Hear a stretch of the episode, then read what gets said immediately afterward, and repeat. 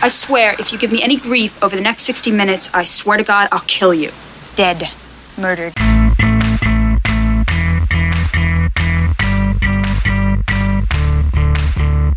Oh, Thor, mighty god of thunder. Who is this kid?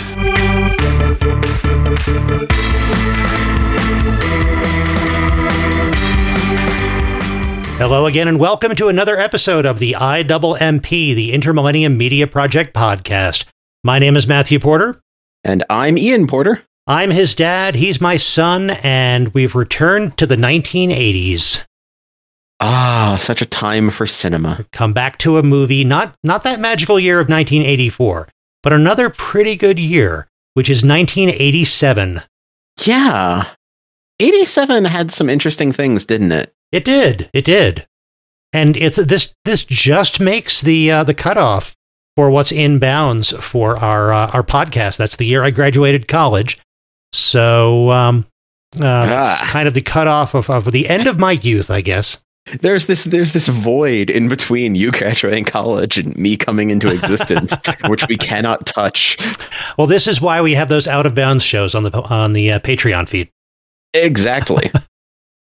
Uh, but of course, it would be quite the adventure to go find those, or not. It's easier to find us on Patreon at Intermillennium Media Project. But if you're looking for adventures, Yes. Uh, this is this is a movie you showed to me early. I did show this to you a while ago, didn't I? Yes, this is one where it was like I got I I almost want to say like early early high school, middle school age ish. That sounds about right. That's probably a good age to see this movie. Yeah, this one was right at uh, right on time. I've I've I've followed in your footsteps and watched things I shouldn't at that same sort of time, but this was around that time and it was the right kind of movie. And the movie we're talking about is Adventures in Babysitting. Oh goodness. This uh, was written by David Simkins and directed by Chris Columbus. Oh goodness. This is Chris Columbus. It is who went on to direct such things as Home Alone and a few of the Harry Potter movies, and yeah. also Young Sherlock Holmes, which we have covered here on the podcast. Yes, he did Young Sherlock Holmes. He actually did Young Sherlock Holmes like just before this, I believe, right? I believe so. Yes, Was he director on that or I believe so. That might have been his his debut as a feature film director. No, no, no, no. This was his debut.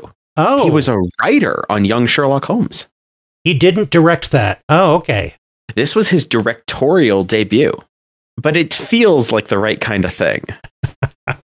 It This does. has his style. they all swirl together. And speaking of style, this being set in and around this sort of mythicized version of Chicago, I keep thinking somewhere in the back of my mind that it's a John Hughes film, but it's not. John Hughes It's had nothing not. to do with this. Yeah. This this this is Hughesian in a way that's unexpectedly poignant. But no, this is this is a little bit of that Chris Columbus moment to moment chaos kind of feeling. That scene to scene sequencing in that certain way where it's like, okay, we moved from a situation into another situation. How can this one go awry? And then it moves to the next one that will go awry in a way that does reach a satisfying conclusion, but it's all it's all 90 degree turns. Every time I watch this movie, I, I have a different reaction to it. I liked it so much when I first saw it. And I've never not enjoyed it viewing it again, but it always strikes me in different ways. Maybe because it is so much a thing of its time and I'm responding differently depending on who I am and when it is that I'm watching it again. Similarly, every time I've seen this, and I've watched this a few times since, a different character feels like the focus character. Oh, that's interesting. I can see where that would be, though. because this this movie in taking our characters through this it's a crew of 4 Mhm. it's chris parker played by elizabeth shue it's brad anderson and his little sister sarah played by keith coogan and maia brewton and it's daryl cooper smith played by anthony rapp which i'm bewildered because i've seen rapp in so many things since Yes, yes. and just seeing him play this character in the early days is so wild. Yeah, he has such a distinctive style and such a um, even at that age he had this comic timing and this comic sense that it was a potentially very very unlikable character who nevertheless Yes. had you rooting for him somehow Yeah, he play he plays the likable awful guy, yes but not the bad guy. There are bad guys, and interestingly enough, there is one guy who is kind of the worst guy, and that's played by Bradley Whitford. yes we also get a young young a young bradley whitford um, yes. playing a high school senior a little a few years later than he should be playing a high school senior i think But Yeah. still and that's We've got John Ch- John Chandler as a mob boss. This Yes. is just wildly full of heavy hitters, both f- former or like towards the end of their career and early in their career. And that's one of the things that makes the movie work so well is that casting. Everything about this movie is unbelievable, but you keep following it. You, you're invested because the cast is so good and because they are so well suited to the roles. And that's all of our leads, as you described, but also some of these smaller supporting roles. They just fit together. They make this bizarre world seem more real. Mm-hmm. In uh, in some countries, this film is called A Night on the Town. That it gives such is a different feeling, doesn't it? But it's Yes. this- like maybe it's in countries where babysitting per se isn't the thing that that it is Mhm. in the U.S. But it is this story of a somewhat fantastical journey through Chicagoland, a, A uh, magical land of Chicago. Yes. a nocturnal journey. Uh, but it all starts because Elizabeth Shue's character, her her boyfriend with whom she is infatuated, cancels their big fancy date. We see her getting Mhm. ready for this big fancy date with a terrific lip sync sequence, uh, and then Bradley Whitford shows up at the door looking all sad, and now his little sister's sick, so he has to cancel their date. If you've never seen this movie, you might have seen a parody of the opening of this movie because that opening with the lip sync is something I've seen referenced other places. And in general, the the 80s teen movie lip sync sequence is such a, a repeated trope. hmm But it's done, I think it's used well and it's done well here. But she's just depressed. She has nowhere to be that night. When a neighbor asks if they if she can babysit for them because their usual sitter canceled, she she says she's too old for babysitting, but why not? She can be depressed there as easily as, as she can be depressed at home. So Yeah. so she she goes ahead and decides to uh, to go and babysit, and that's when we start to see the kids that she has to deal with. Brad is the older brother in the Anderson uh, siblings, and he is a younger kid who is absolutely infatuated with Chris, a high school senior. Yes, so he's, He's head over heels for her, but yeah, they're they're they're not quite at the same age, little in the same league. Exactly. Meanwhile, his little sister Sarah is obsessed with this obscure Marvel character, or not obscure, but Marvel comics character called Thor. Yes, not an Yeah. A-list character back in 1987, No, but a very distinctive character. Hmm So she is the Thor is just the coolest character in the world. She she roller skates around with a plastic Thor helmet on her head. Spends the entire movie with this plastic Thor helmet. and a little tiny plastic hammer. yes. And she has a little Mjolnir. spends all of her time drawing pictures of Thor. This is just the, the coolest thing in the world. I do appreciate just to just to snap forward in time to the pre- present day. I do appreciate that Disney Plus can now suggest the Thor movies after Yes. you watch this. Yeah, it's it doesn't seem as odd for a you know a kid to think Thor is a cool character, uh, unless they didn't like Love and Thunder, that it did in 1987. Oh yeah, And of course, there's the usual sibling tension between um, Sarah and uh, and Brad. But then, as you mentioned, we've got Anthony Rapp as Daryl, who's the kind of wisecracking, a little bit smarmy but very bright friend of Brad. Mm-hmm. It seems like it's going to be a normal run of the mill evening of babysitting Mm-hmm. until Chris gets a collect call at the home uh, at which she is babysitting. And this is from her friend Brenda. And we know Brenda's home life is not great. We saw them chatting. But Brenda has run away from home. She's at the bus stop, the bus station in Chicago. And all of this so far is taking place out in the safe suburbs of Chicago. But Brenda has decided she- it's too dangerous. She's made a f- horrible decision. She doesn't want to run away from home, but she has no way to get back.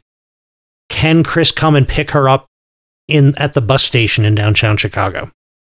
Which is kind of funny because Brenda literally was pushing her to take the babysitting job Yes. earlier that day, and now is asking her to ditch the babysitting job to help her. Brenda really is the instigator and problem She is. the- for a large part of this. And this is one of those plots that simply would not exist Thank you. except for the fact that for teenagers in 1987, there were no cell phones and it was a, an, an entirely cash economy. So Brenda Well- can't take a cab back home because neither she nor Chris has the cash to pay for the cab.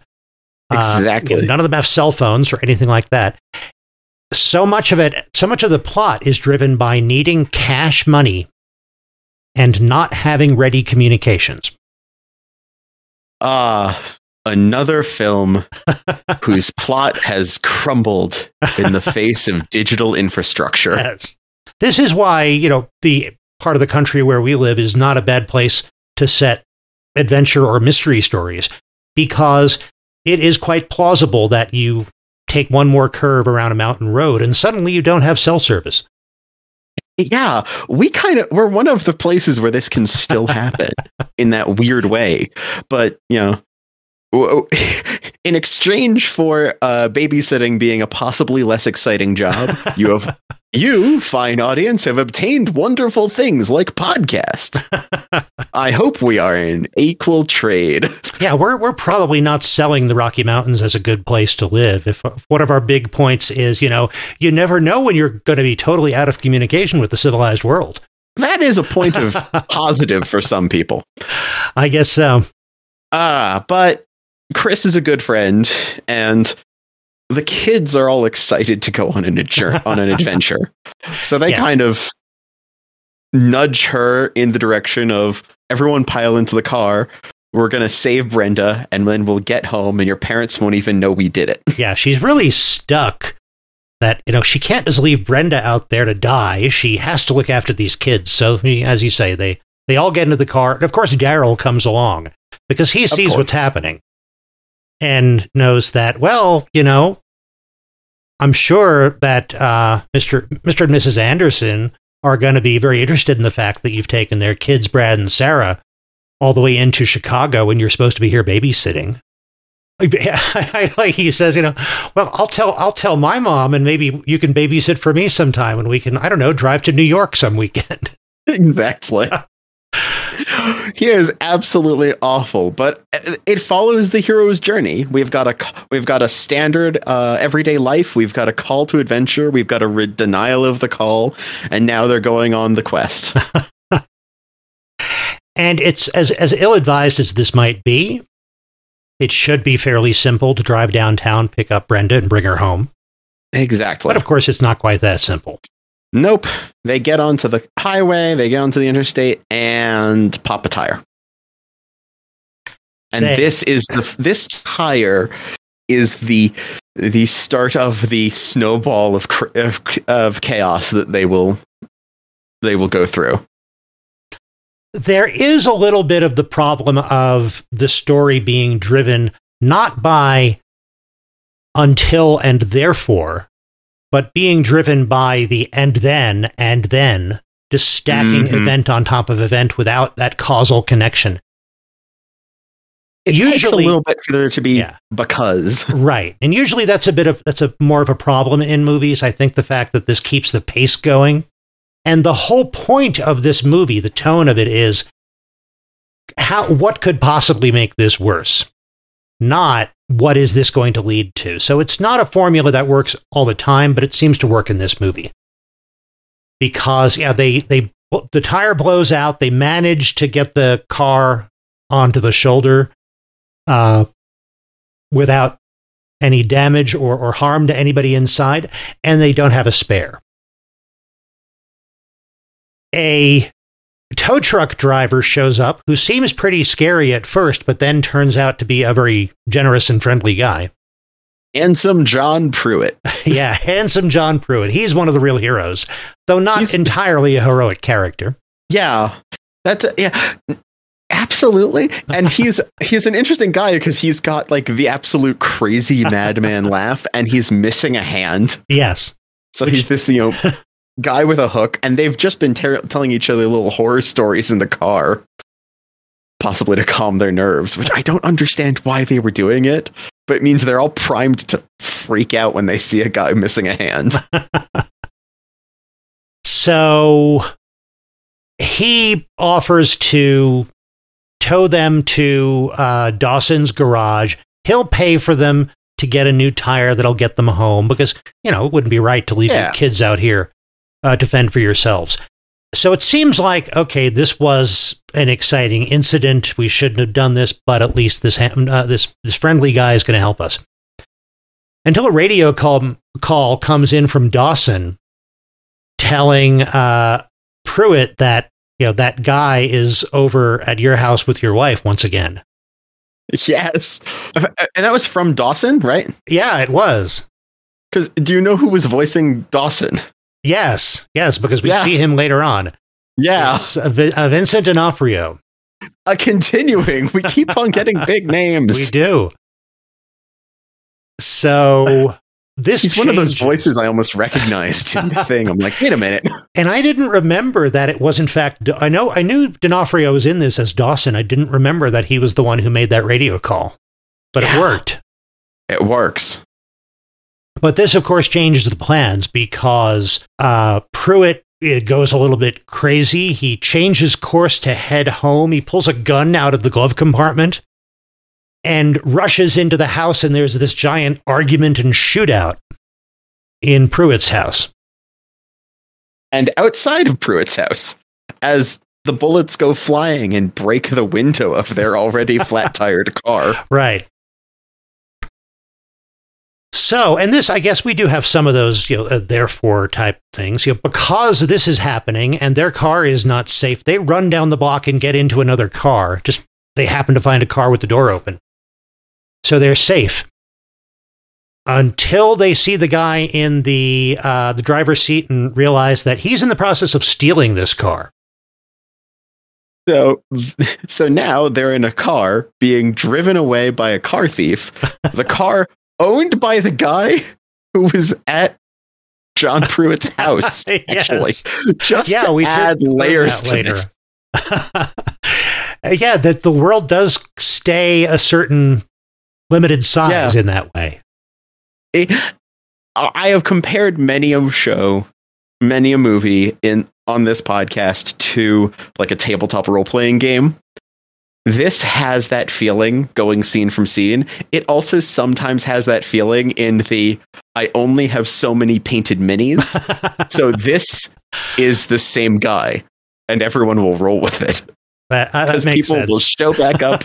people have weird connections. Let's just pull out that character sheet again. And uh, Ah, yep.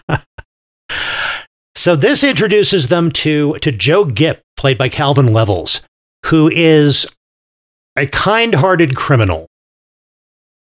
His Uh, job, such a trope. yeah, his job is boosting cars and bringing them to this mob run chop shop. But at the same time, he's not going to leave these kids uh, out where they can, you know, where they're in this horrible neighborhood. He's going to see what he can do to get them to safety. So he winds up bringing them back to the chop shop because he just can't think of anything else to do. There's a little bit of an I'm safe there, so you'll be safe there. Yeah, he's not necessarily thinking this through, but he means well.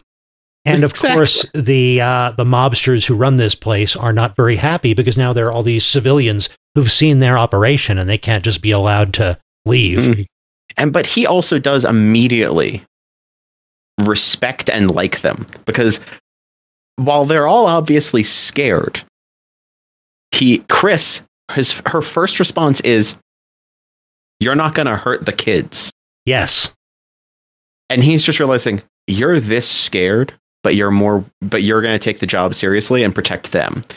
And then he watches as she just absolutely keeps all the other three in line and there's this like okay I can respect you, you know what you're doing, you know, you're you're in over your head, but you've got a a good head on those shoulders. So, and that is the consistent theme, the consistent trait of this character of Chris is that she she'll be frightened, she'll be panicked, but she is always focused on the safety of these kids.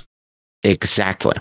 and and and they are you know daryl's sense of humor notwithstanding they are good kids they're a handful but they're good kids Mhm. and some of the humor comes from seeing these suburban kids of limited experience try to deal with the people they um, they encounter in Chicago. And there's repeatedly people pointing out, you must be from the suburbs, or them saying, well, we're from the suburbs. And, you know, that's not a surprise to anybody in Chicago. But for example, Daryl is saying, well, you don't have to worry. We promise we are not going to tell anybody about your criminal operation here. In fact, and I'm sorry, this is not Daryl. This is uh, this is Brad. this is Brad. Brad's saying, "Well, we could write up an agreement. We'll sign it. We could bring it to a notary public." Like- yes. It's like- he's getting a little panicky, and when he panics, he comes up with solutions.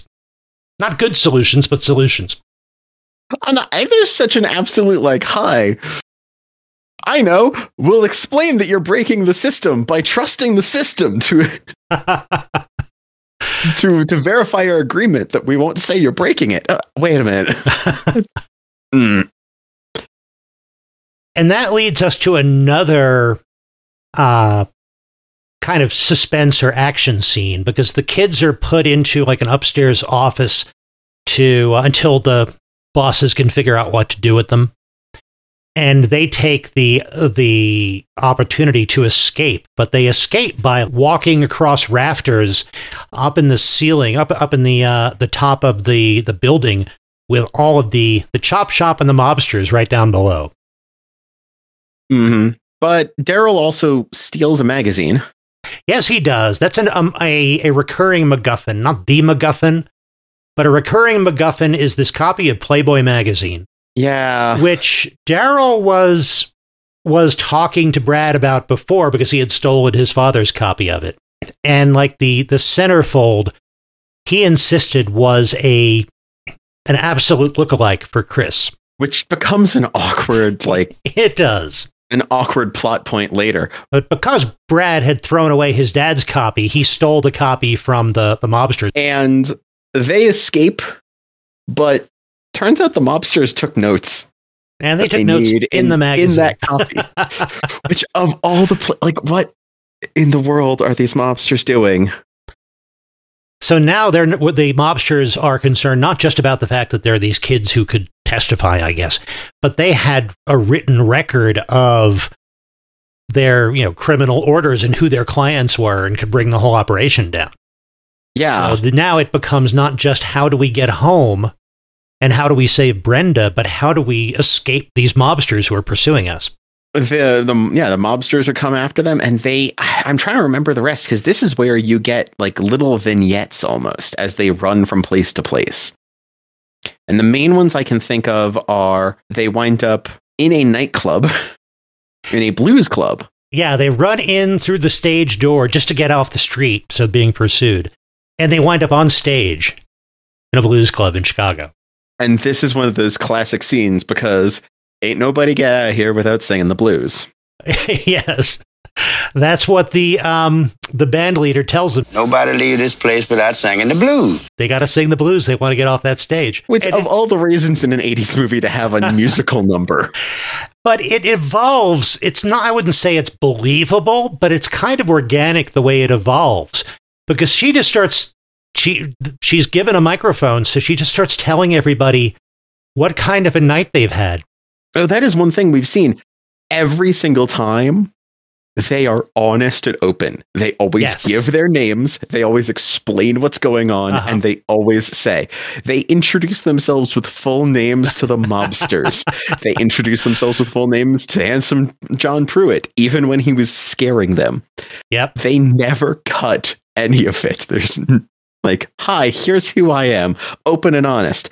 And when they're put in front of a mic, that same open honesty turns into the basis for the song. That's a great it's point. actually part of a pattern. Yeah, they they meet so many new people and they are totally honest about who they are and what situation they're in.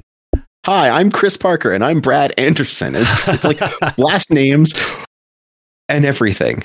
Mhm. But that's the setup that kind of makes it believable that they would just start telling the entire story and it turns into babysitting blues. It does because she just starts telling the story, and after every sentence, the the band throws in a blues riff. Da-na-na-na-na. Another sentence, another blues riff. She pauses, and they have a little fill as they go into a chorus. And next thing you know, in this weirdly believable way, within this context, they are doing a whole full musical number with Chris singing lead and the kids doing backup and the band supporting them. It's just it's it's absurd, but it's fun because the rest the movie so far had earned it. One of my favorite parts of babysitting blues is that after account- encountering a mere half of all the things they are going to deal with, the song includes the assumption that Brenda's probably dead. yes. they just It's like I was going to get my friend Brenda. We not we're not, uh, we've not gotten to her. we might have lost her, and it's just suddenly in in the main thing. It's like uh, the girl's probably dead. we should be in bed and the girl's probably dead. exactly. It's like wow. Because we do occasionally cut back to Brenda's adventures at the bus station. Yes. They are I Uh, could do without a lot of those. I guess they need Same. to include those sometime just to to maintain the fact that there's still that pre-existing tension. Brenda's in danger, and apart from surviving, Chris and the kids have to rescue Brenda.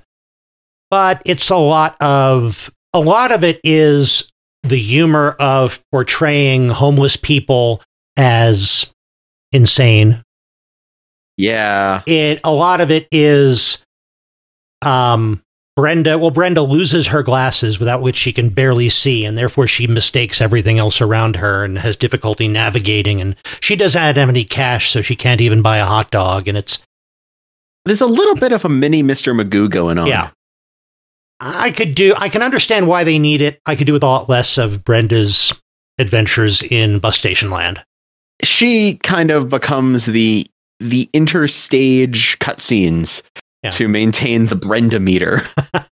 That's true. Without those cutaways, the rapid sequence of events that Chris and the kids go through might seem a little bit too much. We need that pause Mhm. every once in a while. So I guess it works for pacing as well. Uh, Brenda becomes loading time. but Babysitting Blues is amazing. And I do love that having bonded with these kids, the immediate way that they get away from the mobsters is ain't nobody leave here without singing the blues. Yeah, the mobsters follow And them, the- but the rules are the rules. the rules are the rules. So you can just imagine that there must be like the mob blues as an entire cut scene or something, or like these mobsters have to sing as well. I wonder. I wonder. I mean, the mobsters could have forced their way out some other way, but at least the blues guys delayed them and gave Chris and the kids a chance to escape. exactly. But yeah, that's one of the high points of the movie, I think, is that musical number. That musical number is excellent. And it also confirms that, you know, if if you hadn't really been on board before then, once you get that musical number, you know this is a fable. This is a fantastical story. This is not attempting to be any kind of a naturalistic portrayal about kids in trouble in Chicago.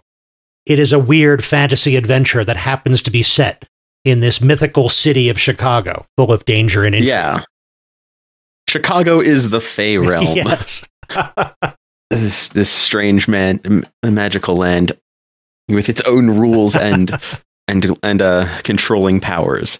But they they run off. They wind up at they wind up in a train station and on train Yeah. in a gang fight. trying to get back to to where Brenda is. They're in a train that is the the the site of a, an impending rumble between two gangs. which does result in the scene that uh, the most modern versions you can get modify the line. But this is where they do have the one uh, main expletive moment of don't don't beep with the babysitter. It's I, thought it was just that one, but watching it again, there's an earlier scene when when they're deciding to walk across the rafters to escape the chop shop. Daryl thinks this is insane. In the version you would see on Disney Plus or, or a current copy of it, he says, You've got to be kidding me. He doesn't say kidding in the original. He uses an expletive and says it twice in a row. And then I'm pulling out a card here that I wrote- things on one of my index cards. He also, um, early, early on, when we first are meeting Brad and Sarah, Mhm. Brad gets Sarah really, really angry by insulting Thor. In the current version, he says Thor is a weirdo.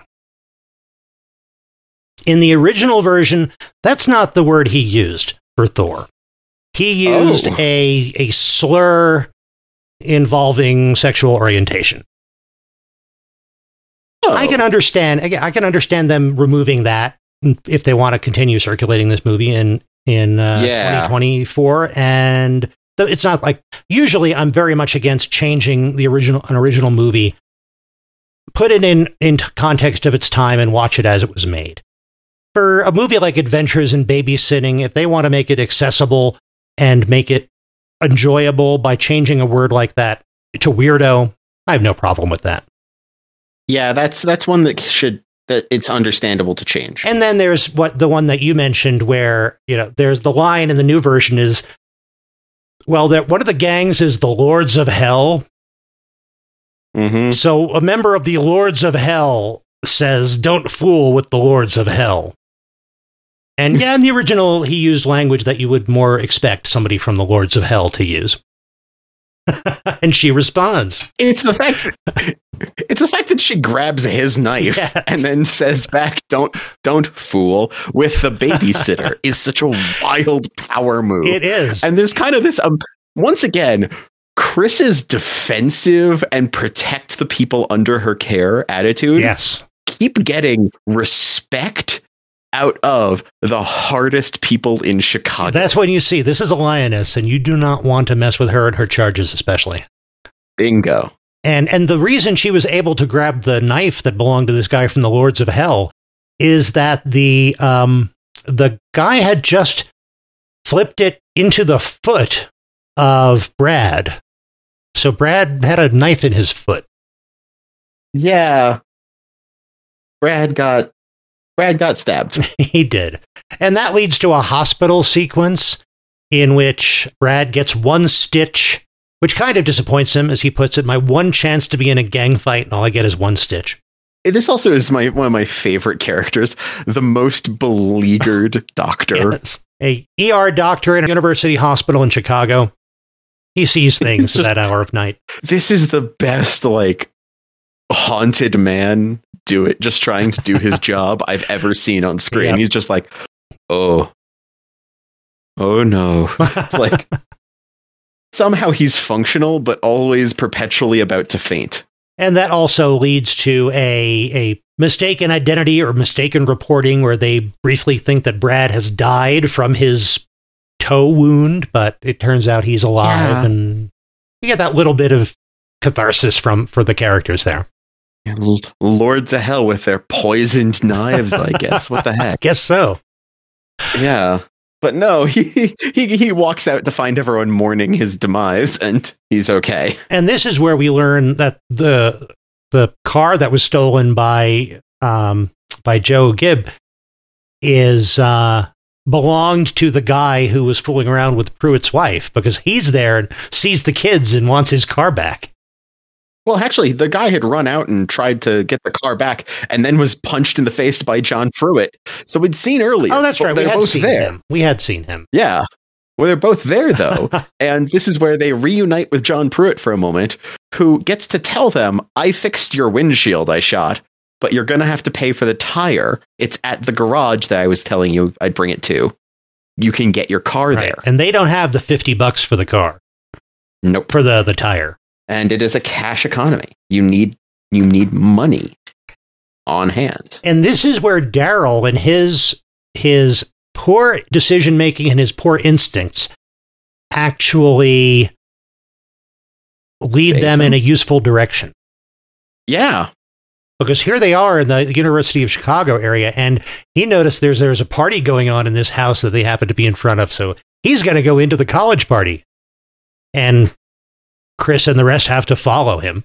this is another instance though where going into the college party, we like the opening bits where they're setting up before the trip has so many tiny things that come into importance later. Yes, yes, from the magazine to the Thor to the fact that Chris is trying to decide if she's going to go to college after graduation. right. And so here she is kind of thrust in her journey into a college environment. Oh, and one thing we didn't mention is what we learn about her boyfriend, Bradley Whitford. We have already heard some chit chat in the car about the fact that her boyfriend beat up and was mean to mostly Daryl. But in Daryl trying to tease his friend about his crush, the discussion topic comes up Yes.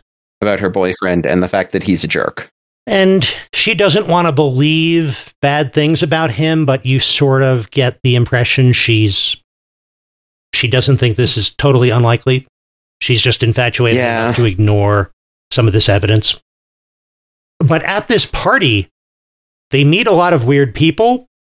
There's this again, it's sort of an, another little mythical stronghold which has danger but also has respite in uh, in this journey that they're on. And Chris meets a really charming, handsome uh, a college student who is very taken with her as well. And Daryl actually does have an interaction too. He tries to be one of the guys with these college kids and thinks that things are going his way, only to wind up having a heart heart heart conversation with another person, with the, Yes. one of the girls there.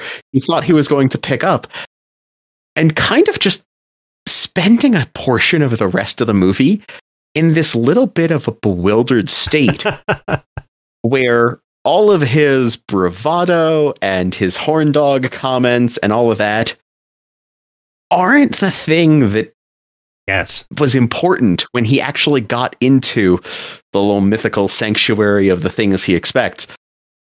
It was the fact that he could be a person someone could talk to was actually the important thing. And he kind of calms down a little Yeah. and possibly spends the rest of the movie assessing some stuff. prior to this, his his glibness and his utter lack of self awareness were kind of his superpowers.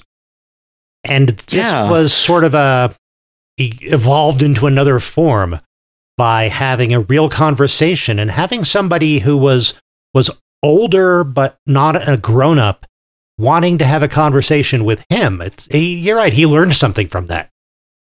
So Not what he was expecting, Brad- but he learned something. yeah, Br- Brad's kind of mopey at this point because he's seeing Chris, who he's still got this massive crush on, kind of getting into this environment and actually being okay. She can brush off the the the more awful, the more Daryl at his worst of the people there. Mhm.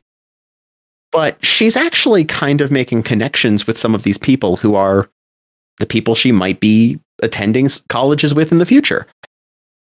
And so Brad's not doing great, but Daryl learns a little something.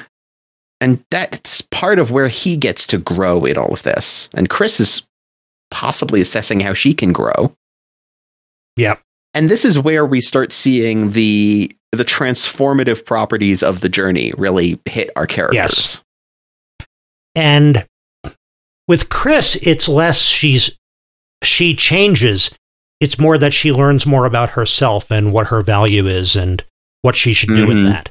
Brad has also learned things, and earlier on, he gets up the courage to tell Chris how he feels about her, and he's shot down. Yeah, you're just a kid. Yeah, you get the impression that he that was very painful, but it was necessary, and he's learned something. He's, Mhm. he's, he's gotten over that. And after that, he can relate to Chris more as a person than as this than as an object of, of infatuation. and that's important. But it's still he's not taking everything great. No, he's he's sad, but he's learned. hmm This also gives Sarah a chance to use the restroom. This is one of those few adventure movies where someone has to run to the restroom. Yes. They get out of the party having been given forty-five dollars. Yeah, the the guys there and this guy that um that Chris has met, they like I think they kind of take up a collection and they manage to pull together yeah. It's like, bucks. hey, these people are in trouble. Who can who can pitch a few dollars? And they get forty-five total. So yeah, this is kind of like this college party is a little Rivendell or something. On this It journey. is. But and not only that, but uh, uh, this uh, this guy that Chris is kind of hitting it off with drives them in his car over to the garage. Yeah, Yeah. where they finally see the car that they hadn't seen since uh, it was on Pruitt's uh, tow truck, and they meet Dawson. Dawson, who has kind of the most awesome entrance Oh, for good reason. Absolutely. Because he's there in his in his shirt with a hammer in hand These long leather from working on the car. He's descending on a lift shrouded in steam. And his blonde hair Yes. flowing. Yeah, Vincent And of D'Onofrio course- long blonde hair. Yes. And it's it, that's the most wild thing. But it's it's Sarah immediately. It's Thor. It, and it's great because we see that we get to recognize this. If you know who Thor is in 1987, we recognize And you've this. seen all the pictures in her room at the start. instant before the- she does. Thor. Thor. It's a perfect childlike wonder moment. But Dawson's having none of it. Yes, he doesn't know what they're they're she's talking about. All he knows is they they owe him forty. They owe him fifty dollars. All they have is forty five dollars. Uh, yeah, you owe me fifty dollars. No fifty dollars, no car. He is very stiff, and he gets very angry at them, partially because Sarah, blabbing, tries to throw her brother onto the bus to Thor about Yes. her brother not liking Don't Thor. listen to him. he said you're a weirdo. Or Yeah, Yeah. which doesn't go well. No. But Sarah, keeping that wonder, looking up to Dawson, thinking he's Thor, offers him her winged helmet to replace the one he obviously doesn't have. That's why you're not being being a hero. You don't have your magic helmet. and this actually like melts Yes. Dawson's cold heart Wow. in this beautiful little How moment. How could it not? You're giving this to me? Wow. There's uh, to to reference back to a thing we've ha- we we did recently for the holidays. There's something very giving a yo-yo to Burgermeister Meisterburger about this. Oh, a winged helmet. I used to have a winged helmet like this when I was a boy. I would do all the tricks with it. there's some there's some continuum on which somewhere between Vincent D'Onofrio as Dawson slash Thor and Vincent D'Onofrio as Kingpin, yes. right in the middle is Vincent D'Onofrio as Burgermeister Meisterburger for a live action Santa Claus is coming to town. oh, that would work. that would work so well. Yeah. But he- this this you know melts his heart and he he says, "Okay, you know, I'll take the 45, the car's yours. Get out of here before I rethink it." And here, kid, I've got a helmet like this at home. so she's Playing into it and gives her back the helmet, which is perfect.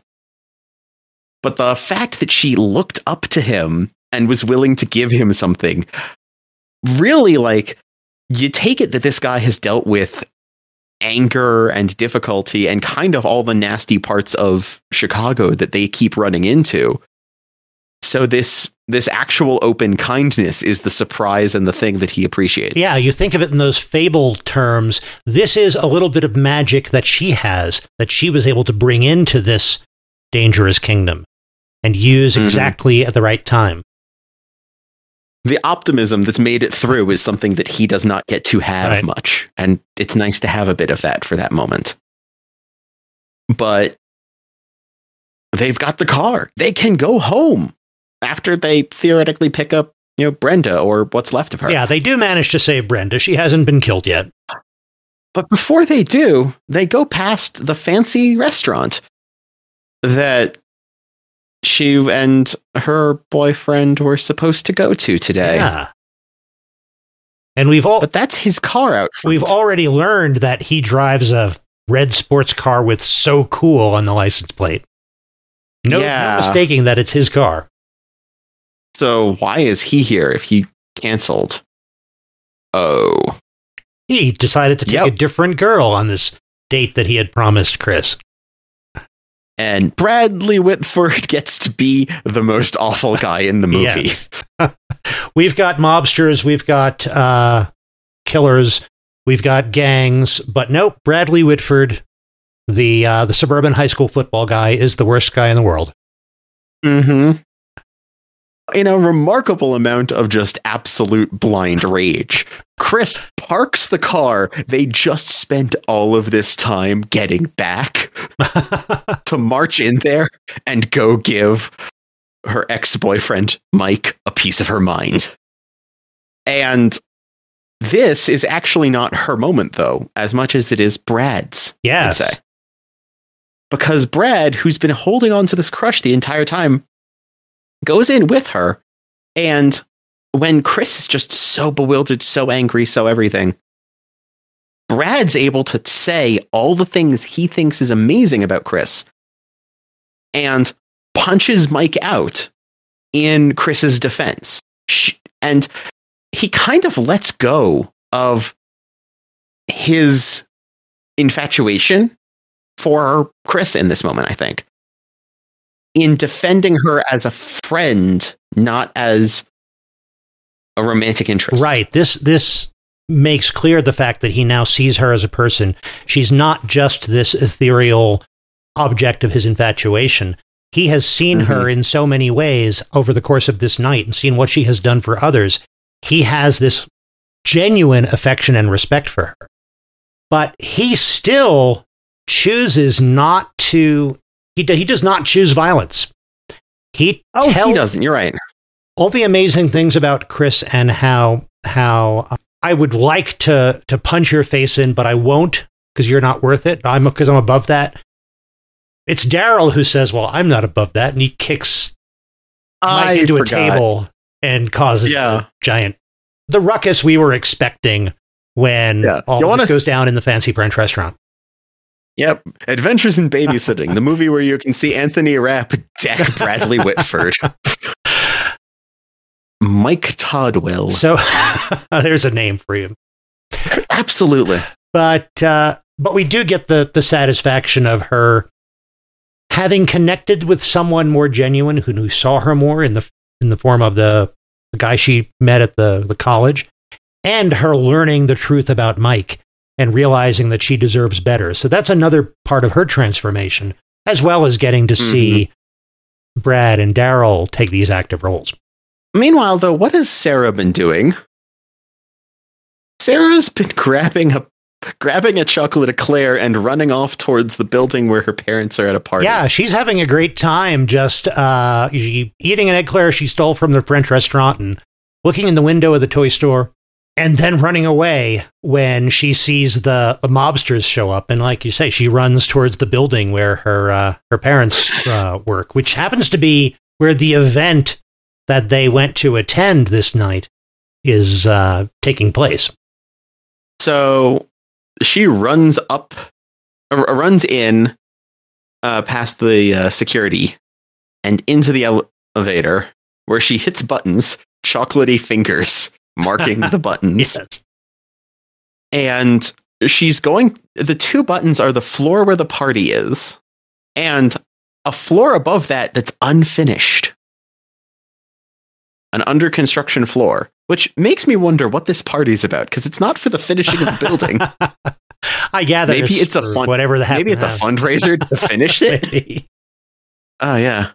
But yeah, it's We never a get that in- wonderful set of the the unfinished floor in a high rise with open windows that are not yet in place and things like that. because Sarah flees out onto the ledges of the windows of the slanted top of this Chicago skyscraper Yeah. to escape the goons, the, the, the, the main goon of the mob. And this is again, it's it's it gets more unbelievable here, but by this time enough strange things have happened. They sort of led us they've sort of led us there and and it's a little more believable by the time this starts. Mhm. Especially it's believable that Sarah would think that this is a a reasonable way to escape. Yeah, she's met her hero. Right. And, She can do this. and meanwhile, Chris is is having this dark moment because we've talked about how the fact through the through the entire movie she has been so focused on yeah saving Brenda, but keeping these kids safe, and and now having to deal with Mike her distracted her from that part of her mission, and now there's a price to be paid for it. Chris, Brad, and Daryl run up and they actually take the floor that leads them to the party. Yeah, so they wind up dodging their parents not wanting to be spotted while trying to figure out where uh, where Sarah has gone. and luring the mob boss into the party.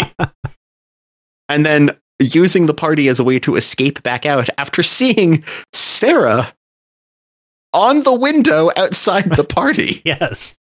which is just one of those brilliant scenes where it's like, you know, the parents like, oh, Chris and Chris must have taken the kids out for ice cream. They're gonna be climbing the walls with, with you know, from all the sugar by the end of this. And we like right behind them, there's their daughter climbing the side of the building in this perfect juxtaposition. I'm amazed that no one in the entire party notices. Yes, they they blocked that just right so that nobody happens to Just glance in her direction as she's there outside the window. But uh, you know, it's it's her there, and the and the mob goon have climbed down to go grab her. But uh, Chris, Brad, and Daryl run run back to the elevator, get up a floor, and finally help retrieve Sarah with the help of a rope. Right.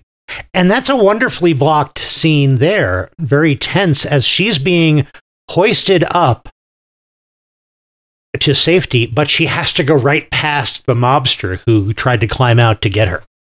And he's sort Yeah. of paralyzed with fear, but he knows this is his last chance to grab her, so he's trying that. That's a, that's a very tense scene, and it's done well. It is. And Sarah kind of doesn't need to have a moment of reflection, but this is one of those moments where her brave attitude did get her over her head.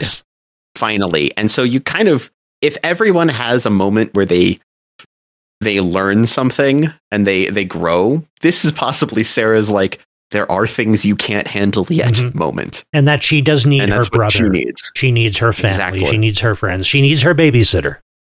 Mm-hmm. She's not too old for this. She still can rely on Right. them. Because she's always been a little too gung ho the entire Mhm. time. Um, but they've they've gotten Sarah back, and the mob boss shows up, and Joe shows up and knocks out his boss Yeah. and tells them they've been chasing you for this Playboy with their info the entire time. You know, put it on the boss's body and get out of here, kids. you know, he'll wake up later and he'll have the info and you'll be gone. Yeah, he'll so be mad, but he's not going to bother coming after you. exactly. Which is a nice assumption. And I don't know, I don't remember if the boss noticed that Joe was the guy who knocked him out. Joe kind of takes a big risk. Yeah, here. that is a very serious risk. He, the, the boss might make some decisions just to help maintain discipline in his organization. But again, Joe is a, a criminal with a heart of gold, so he's willing to take that risk. Yeah. This might be a Joe runs and gets out of the business kind of Might be. story on the side Yeah. there.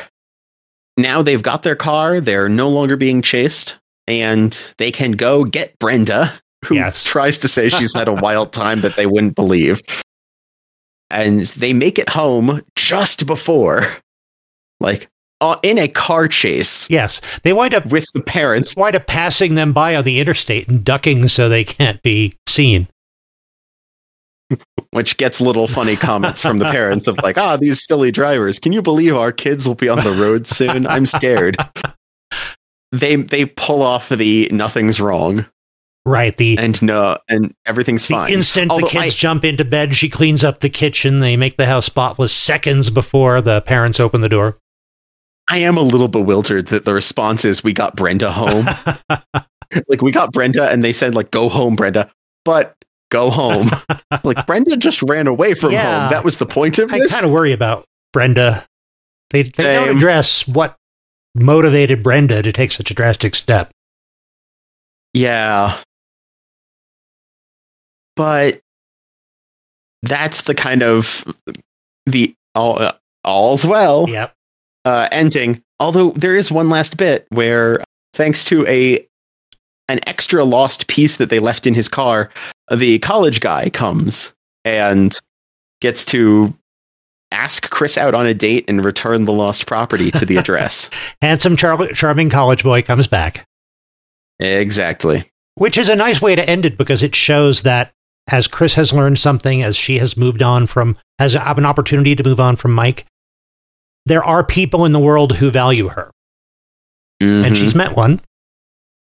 and it, and it it lets it lets Brad stand there and kind of nod and be like, "Yep, that's where she's going. That's not mine. Yeah. That's not me, and that's okay. It's a little I'm, mopey, I've a grown little, up." a little sad, but that's part of acknowledging the reality. Exactly. And that's Adventures in Babysitting. A wild ride. There's so much packed into this movie. It is so frenetic, and yet I I can't say that any one scene seems poorly paced, seems too fast or too slow. But there's just so much piled on, and and as I said, some of that is just because it's and then and then and then, and they find ways to add tack things on. It still hangs together in kind of an organic way. I've got to compare it to a movie I've seen it compared to a lot. yeah, which is the movie from one year earlier. It's Ferris Bueller's Day Off. It's very much of a tone and a style there. It's got a similar moment to moment grand adventure kind of style. and that and the Chicago setting, I think those are reasons why people tend to think of it as a sort of or or a wannabe Jan, uh, John Hughes movie. And Mhm. yet, I can understand that, but the the essence of Ferris Bueller's Day Off is that Ferris is in control of every moment of every situation. Not not Yeah. even that he planned it ahead of time, but he's he's in control of himself and his circumstances. Everything about adventures in babysitting is that our protagonists are not in control, and it's about their responses to situations in which they are not in control. Yeah, you want you want Ferris Bueller's Day Off, but we took out the brakes. yes. That's Adventures in Babysitting. Well, I think we might be headed for our final questions. I think we are. But uh, before we get there, just a reminder, listeners, thank you very much for listening. And if you want to support the Intermillennium Media Project, you can go to www.immproject.com, and that's where you'll find a link to our store. If you like things like oh, coffee mugs and notebooks and t shirts and things like that, we've got logo merchandise. We've also got, for fans of The Prisoner, we've got things for the noble sport of Kosho. Ah, yes. And we've also got for fans of our Space 1999 episode, we've got the the perennial question, who cares about Phobos? And we've got more designs to come. exactly. Also, another way to support the show is to join our Patreon, for which you'll find a link at uh, immproject.com. And that's where you will find not only uh, a way to support the show, but also a way to get more of the show because you will get additional audio content if you join our Patreon. And you can also join at the movie club level when you will get surprise DVDs in the mail. You want to be able to experience the podcast the way I do, where my dad sends something that you've not seen before and you get to watch it for the first time? That's this. But uh, by far, the best way to support the show is to uh, to give us reviews or uh, ratings, and tell your friends, spread the word, Please do. let people know about the podcast. And if you do want more of the Mhm. podcast, in addition to what's on Patreon, if you go to immproject.com, that's where you will find all of our back episodes, over a hundred of those. And Ian, where can people find you online? I can be found at itemcrafting.com and as itemcrafting Live on Twitch and itemcrafting on YouTube. And you can find me on bymatthewporter.com. That's where you'll find links to whatever I'm doing, including the By Matthew Porter YouTube channel, where you will find my movie reviews and movie theater reviews and things like my visit to the uh, the Roswell UFO Festival. Aha. That's a fun series. But now we have uh, we have our final questions about adventures in babysitting. Yeah. Screen or no screen? I think this is a screen. I've enjoyed watching it multiple times. I will say I shared it with my lovely Jen uh, when we were watching it recently to re recording this episode soon, and she, I think, had fun, but it didn't quite land for Yeah. her. It can be a very subjective viewing depending on the your actual like preference in terms of humor. This was it's got some very awkward and some very wild, tense, bewildering moments. Yes. So it's not for everyone, but I think it's an excellently done movie Mhm. and it's a screen in my book. I would say that as well. I would say screen. It is not a movie that lends itself well, or, or it's not a good experience to analyze the movie too much while it's going. You sort of have to just let go and ride with it. Mm-hmm. And not everybody enjoys movies in that way. But if, if you can enjoy a movie in that way, I absolutely say screen. Take this ride. It's fun. Oh And- yeah. And most of the people in it are charming, except the ones who are supposed to be bad guys, and they're fun bad guys as well. Exactly. So the next question is revive, reboot, or rest in peace. And this is where I get to reference some interesting stuff because this movie keeps having life. Because there was an attempted TV show. There was? Yes. In 1989, there's an unsold television pilot for CBS. It was broadcast like one time and it never went anywhere.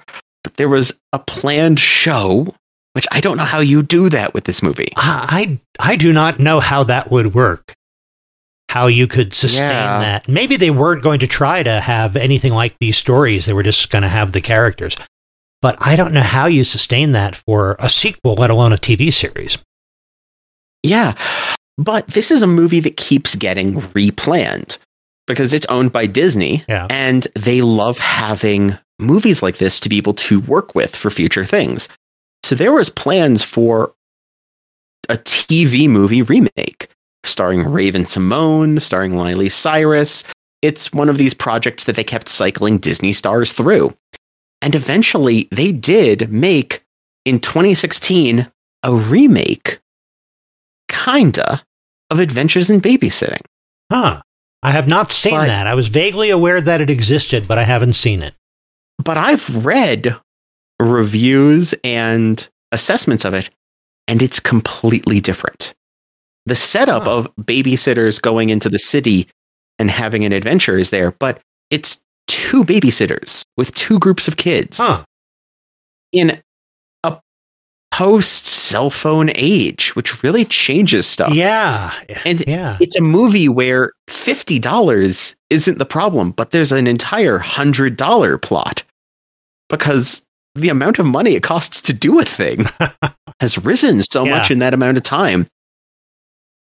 And this was the hundredth Disney Channel original movie, which means Adventures in Babysitting 2016 has this weird spot of being this grand culmination of the Disney original, the Disney Channel original movies, which is this long running series of almost its own subgenre of cinema at this point. Wow.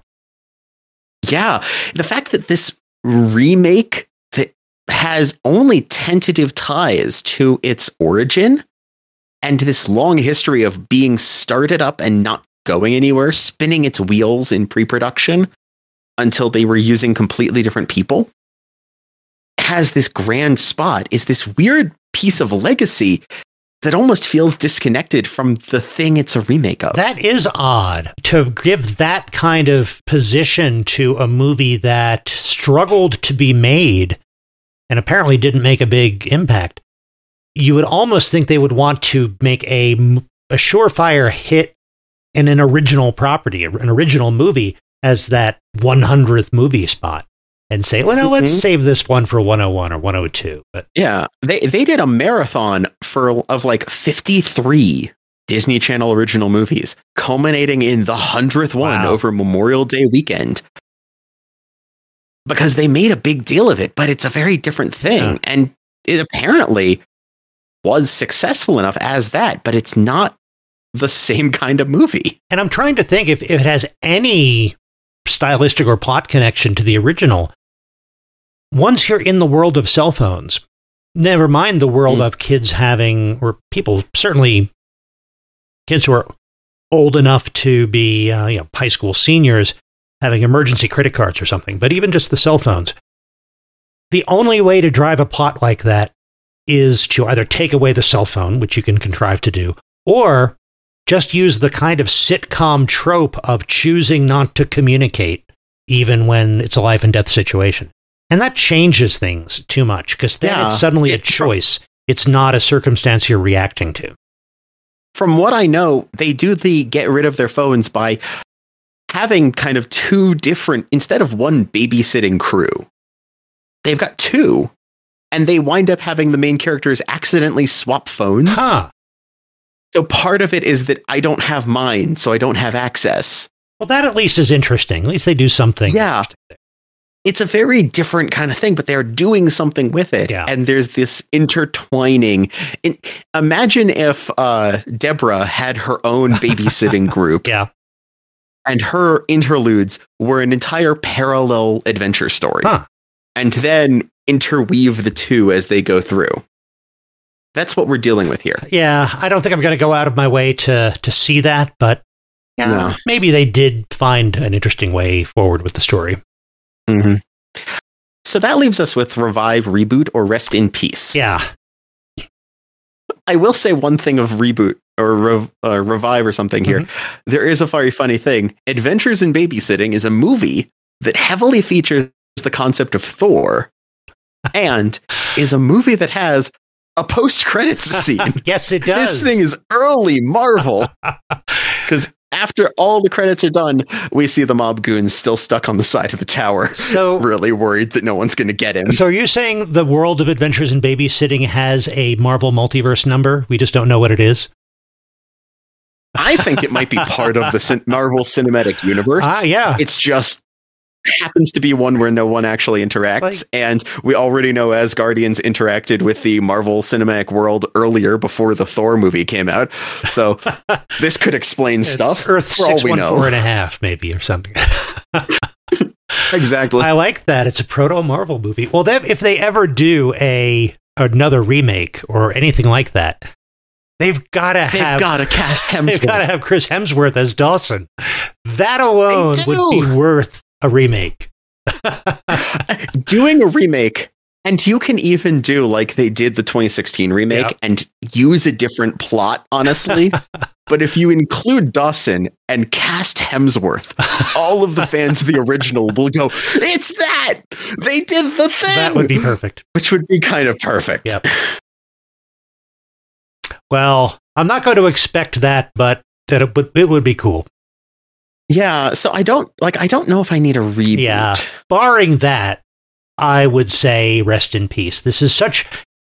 It now plays as a period piece, but it holds up well as a good period piece. It's a period piece of the 80s. I agree. I have interestingly though from our most recent from my most recent viewing, I thought up a revival I'd be interested in seeing. Oh yeah? Yes.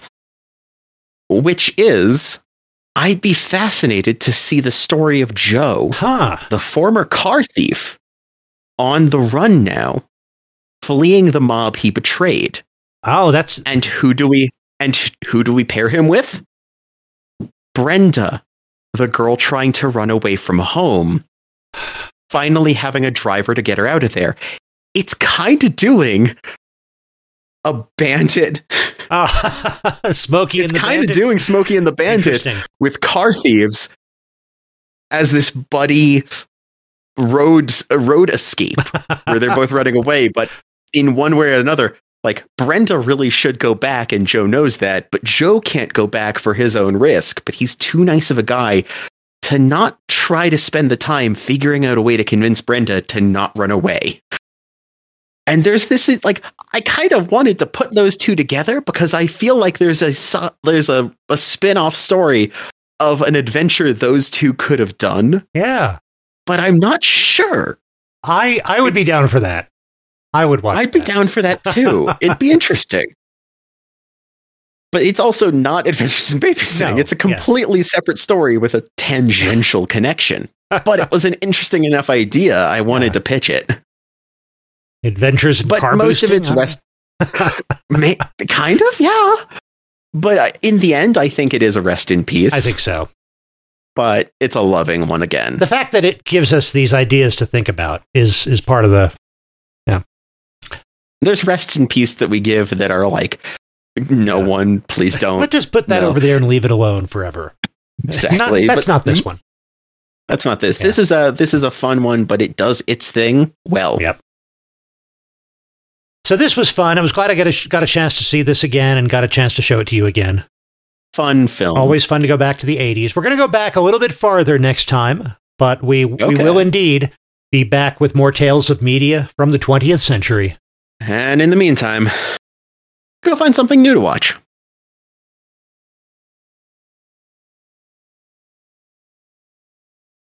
Man, am I up late?